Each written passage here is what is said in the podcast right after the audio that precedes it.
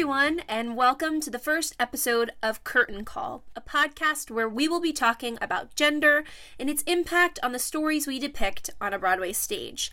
I am your host, Jamie Corter, and I am very excited to be here with you all today. To start off the podcast, I wanted to give you all just a little background information about myself, as I know most of my listeners will not know who I am.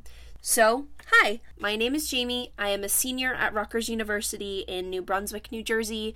I am on track to graduate this May as the first person in my family to go to college, which is really exciting. I'll be graduating with my bachelor's degree in journalism and media studies with a minor in gender and media. This podcast, Curtain Call, is actually my minor capstone project that I got to choose and design myself, and I'll be working on that throughout the semester, which I think is really cool. Throughout my college career, I've been exposed to some really great, awesome volunteer opportunities and internships that have just expanded my knowledge of journalism and media. Whatever field I decide to go into after graduation, I'm just looking to find a job that is fulfilling and makes me happy. Just a little more information about my volunteer work and my internships. This year will be my fifth year working for a nonprofit summer camp for children with congenital heart disease.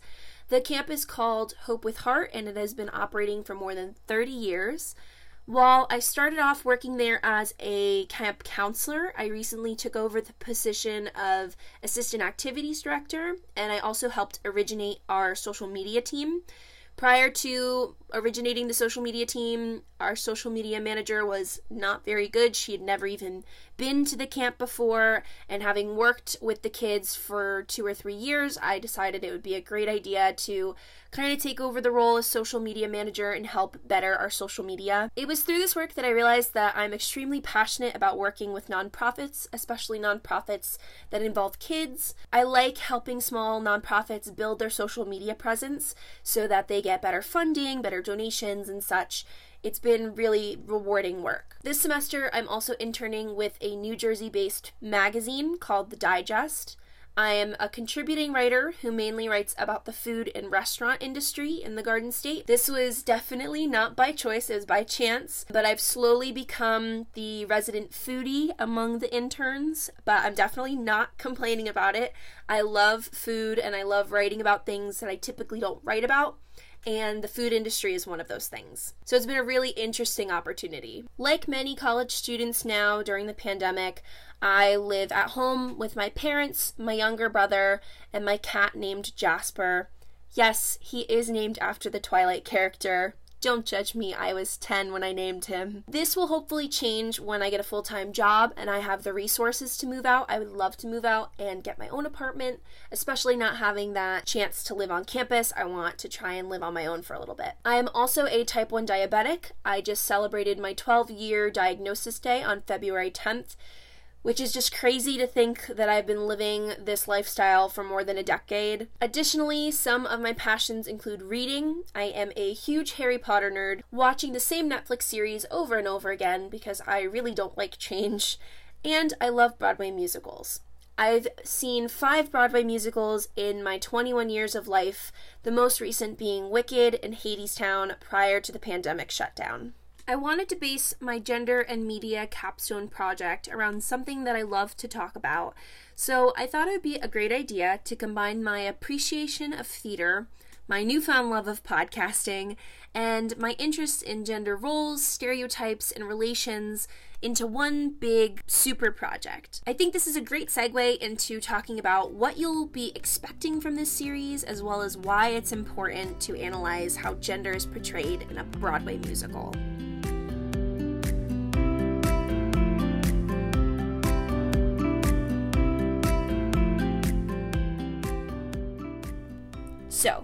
You've decided to listen to Curtain Call. Great choice. But what the heck will these episodes be about, and how will they be broken up? Well, you're listening to the first episode, which I've cleverly titled Intros and Expectations, where I let you all get to know more about myself and what will be expected of this series. After this current podcast, which will be a lot shorter than those to come, we will dive into the world of musical theater starting in 1949. Now, you may ask, why 1949? Well, I chose this year because this was when the first Tony Award show occurred. Plus, it made it easier for me to split up the subsequent years into neat little decade episodes. In our first official episode, we will talk about musicals from 1949 to 1959. The next will be 1960 to 1970. The one after that will be 1971 to 1980, and so on and so forth, all the way up to the most recent Broadway season, which was 2019. In each decade episode, I've picked two musicals to discuss that each has significant plots, characters, or themes that revolve around gender. Now, while I have an extensive knowledge of musicals from my past education and my own personal experience performing in productions, I'm obviously going to be using additional research from gender and theater experts to back up my claims. In addition to these decade episodes that focus on specific musical productions, I'm hoping to produce two extra episodes that will come later in the series. The first will focus on gender and behind the scenes of a Broadway show. This episode will specifically look at the gender gap between prominent positions in a production, such as writers or directors, all the way down to the makeup artists, audio engineers, costume designers, set designers, etc. Now, if you're unfamiliar with these statistics, they will surely surprise you. You will not want to miss this episode. Additionally, I'd love to have an honorable or not so honorable mentions episode where I talk about the musicals that have important gendered elements but that didn't make the final cut for the official decades episode. There's only so much I can pack into one show before listeners start dozing off, so I thought it would be best to dedicate an additional podcast episode to the musicals we just didn't get to talk about. These extra episodes will all depend on timing, but I'm hopeful that both will be uploaded by the end of the series. New episodes of Curtain Call will be posted every Friday on both Spotify and the Apple Podcast app, so keep an eye out for a new episode next week. Now that you know what's to come in this podcast series, let's talk about why it's important to discuss gender and Broadway.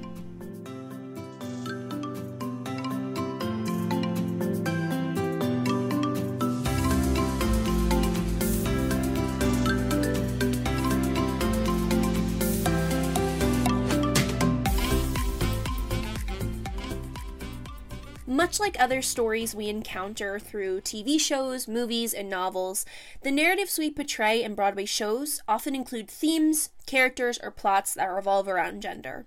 These depictions can be about both men and women, be both positive and negative portrayals, and are either integral to the show's overall tale or remain a secondary issue. No matter what, we need to be analytical about the Broadway shows being produced and consumed. Without these types of analyses, we wouldn't be able to recognize and therefore correct wrongful portrayals of gender, gender stereotypes, or gender relations. Nor would we be able to praise progressive gender depictions and diversity on the stage. With support from academics in both the gender and theater fields, Curtain Call aims to have fun yet honest conversations about the gender narratives told in previous Broadway musicals, and to discover if there has been a shift in attitude toward gender throughout Broadway's history. The topic of gender almost always bleeds into other important, yet sometimes controversial topics, such as race and sexuality. For this reason, Curtain Call will also be discussing musicals that talk about gender identity, struggles with one's sexuality, heavy, important world events such as the AIDS epidemic, and gender roles in communities of color. Again, these conversations may not be pleasant to have, but they are necessary in order for Broadway to grow as an industry. So, are you ready to learn about the Great White Way and its relationship to gender? If so, grab your favorite drink and settle on in because Curtain Call is here to help educate you. Thank you so much for joining me for the first episode of this series. I had so much fun talking with you all, and I am so, so excited for what's to come. I hope you enjoyed learning a little bit about me and that you stick around for future episodes. Speaking of which, coming up next week on Curtain Call.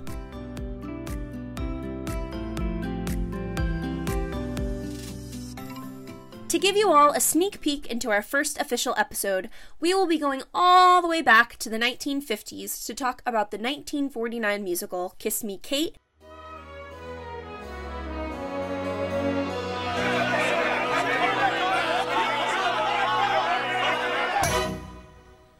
I hate men.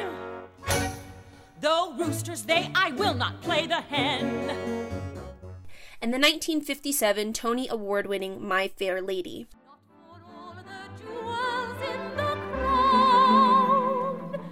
I could have danced all night, I could have danced all night, and still have begged for more. I Interestingly, both productions are based on well known plays. Kiss Me Kate is a musical retelling of Shakespeare's classic Taming of the Shrew, and My Fair Lady is a modern day version of George Bernard Shaw's Pygmalion. In both productions, the male protagonist is tasked with transforming the lead female character into the quote unquote ideal proper lady. Good luck with that, boys. This episode will talk about the play and its musical interpretation, feminist themes, and the dynamic of male female romantic relationships. If any of this piques your interest, you'll definitely want to stick around. We'll see you next time on Curtain Call.